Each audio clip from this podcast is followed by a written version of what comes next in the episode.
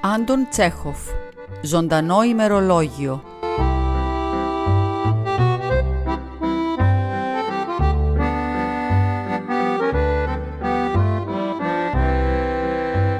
Το σαλόνι του Συμβούλου της Επικρατείας Χαραμίκιν είναι βυθισμένο σε ένα ευχάριστο μισοσκόταδο. Η μεγάλη μπρούτζινη λάμπα με το πράσινο αμπαζούρ ρίχνει πρασινοπή απόχρωση ουκρανικής νύχτας σε τείχους, σε έπιπλα και πρόσωπα. Στο τζάκι όπου η φωτιά τρεμοσβήνει, ένα μισοσβησμένο κούτσουρο πετά ποτέ πότε μια φλόγα που δίνει για μια στιγμή στα πρόσωπα λάμψη πορφυρί. Όμως αυτό δεν χαλά τη γενική αρμονία. Ο ολικός τόνος, καθώς λένε οι ζωγράφοι, διατηρείται.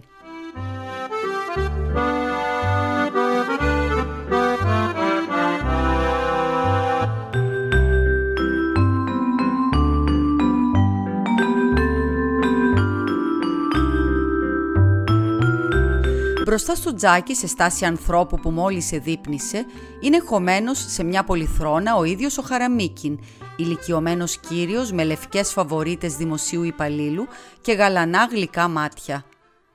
Στοργία να δίνει όλη η όψη του, με τα σουρωμένα σε μελαγχολικό χαμόγελο χείλη. Καθισμένος μπροστά τους σε ένας σκαμνί, τα πόδια απλωμένα προς το τζάκι, τεντώνεται με νοχέλια ο υποδιοικητής Λοπνιόφ, ομορφάνθρωπος καμιά σαρανταριά χρονών. Δίπλα στο πιάνο παίζουν τα παιδιά του Χαραμίκιν, η Νίνα, ο Νικόλας, η Νάντια, ο Βάνιας. Απ' τη γερμένη πόρτα του μπουντουάρ της κυρίας Χαραμίκιν περνά ένα φως διστακτικό.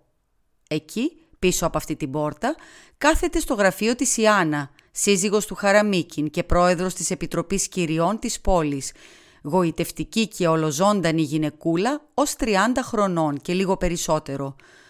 Μέσα από τα ματογιάλια, τα μαύρα ζωηρά μάτια της πηγαινοέρχονται πάνω στις σελίδες κάποιου γαλλικού μυθιστορήματος.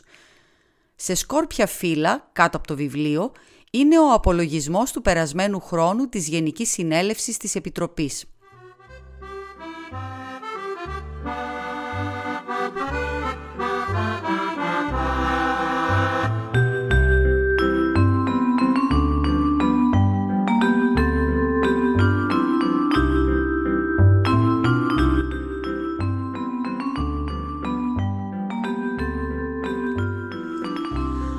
Άλλοτε, από αυτή την άποψη, η πόλη μας ήταν περισσότερο ευνοούμενη, έλεγε ο Χαραμίκιν κλείνοντας τα γλυκά του μάτια κατά τη φωτιά που τρεμοσβήνει.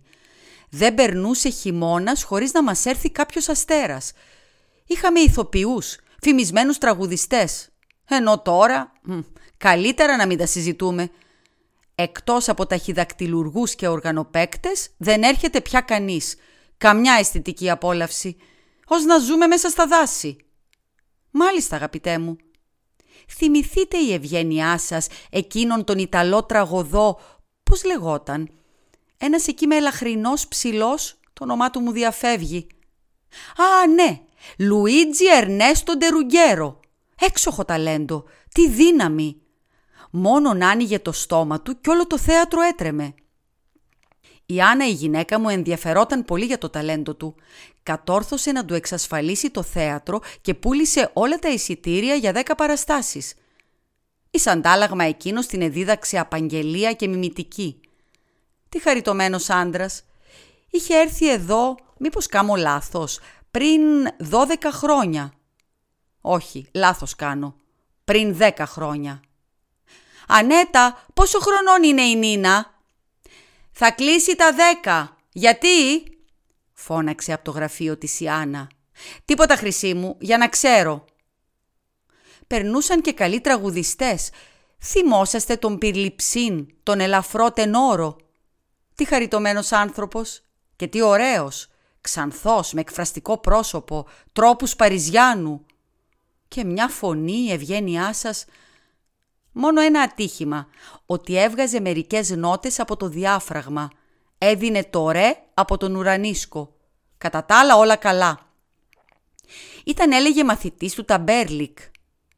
Η Ανέτα και εγώ του εξασφαλίσαμε την αίθουσα της Λέσχης και για να μας ευχαριστήσει ερχόταν και τραγουδούσε στο σπίτι μας μέρα και νύχτα.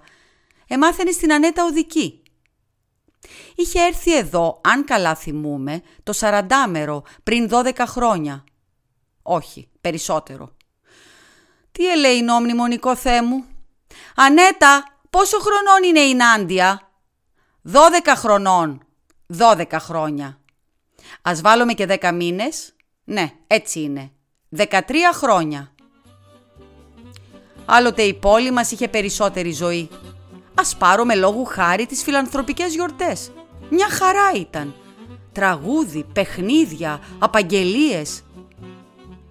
Έπειτα από τον πόλεμο θυμούμε είχαμε εδώ Τούρκους εχμαλώτους και η Ανέτα οργάνωσε μια γιορτή για τους τραυματίες. 11.000 ρούμπλια απέδωσε. Οι Τούρκοι αξιωματικοί θυμούμε τρελαίνονταν για τη φωνή της Ανέτας. Όλοι τις φιλούσαν το χέρι. Όσο κι αν είναι Ασιάτες, είναι ευγνώμονες άνθρωποι. Τόση επιτυχία είχε η Ανέτα, ώστε, θα με πιστέψετε, το σημείωσα στο ημερολόγιό μου. Ήταν, αν καλά θυμούμε, στα 76. Όχι, στα 77. Όχι. Συγγνώμη, ποια χρονιά είχαμε εδώ τους Τούρκους; «Ανέτα, πόσο χρονών είναι ο Κόλιας» «Εφτά χρονών είμαι μπαμπά», λέει ο Νικόλας, ένα μελαχρινό αγόρι με μελαψό πρόσωπο και μαύρα μαλλιά σαν το κάρβουνο.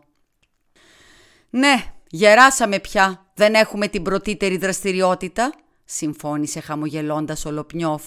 «Και γιατί» Το γύρας αγαπητέ μου. Νέοι πρωτόβουλοι άνθρωποι δεν υπάρχουν και οι παλαιότεροι τους πήραν τα χρόνια. Δεν έχεις πια την ίδια θέρμη. Όταν ήμουν εγώ νεότερος δεν μου άρεσε να βλέπω τον κόσμο να πλήττει. Πρώτος ήμουν για να βοηθήσω την κυρία Χαραμίκιν. Ήταν να οργανωθεί καμιά φιλανθρωπική γιορτή, μια λοταρία, να περιποιηθούμε κάποια διασημότητα περαστική από την πόλη μας – Εγκατέλειπα τα πάντα και έκανα εγώ όλα τα διαβήματα. Κάποιον χειμώνα θυμούμε, τόσο κόπιασα, τόσο έτρεξα, που έπεσα άρρωστος. Δεν θα τον ξεχάσω αυτό το χειμώνα. Θυμόσαστε την παράσταση υπέρ των θυμάτων που είχαμε διοργανώσει με την κυρία Χαραμίκιν; Τι χρόνος ήταν, όχι και τόσο μακρινός, στα 79. Όχι, στα 78 νομίζω. «Συγγνώμη, πόσο χρονών είναι ο Γιαννάκης σας» «Πέντε χρονών», φώναξε από το γραφείο της η Άννα. «Ώστε ήταν πριν έξι χρόνια». «Μάλιστα αγαπητέ μου, πόσα και πόσα δεν έχουν συμβεί. Τώρα δεν είναι πια το ίδιο. Δεν έχεις εκείνη την ίδια θέρμη». Απόμειναν και οι δυο σκεφτικοί. Το κούτσουρο στο τζάκι ρίχνει την ίστατη αναλαμπή πριν το σκεπάσει η στάχτη.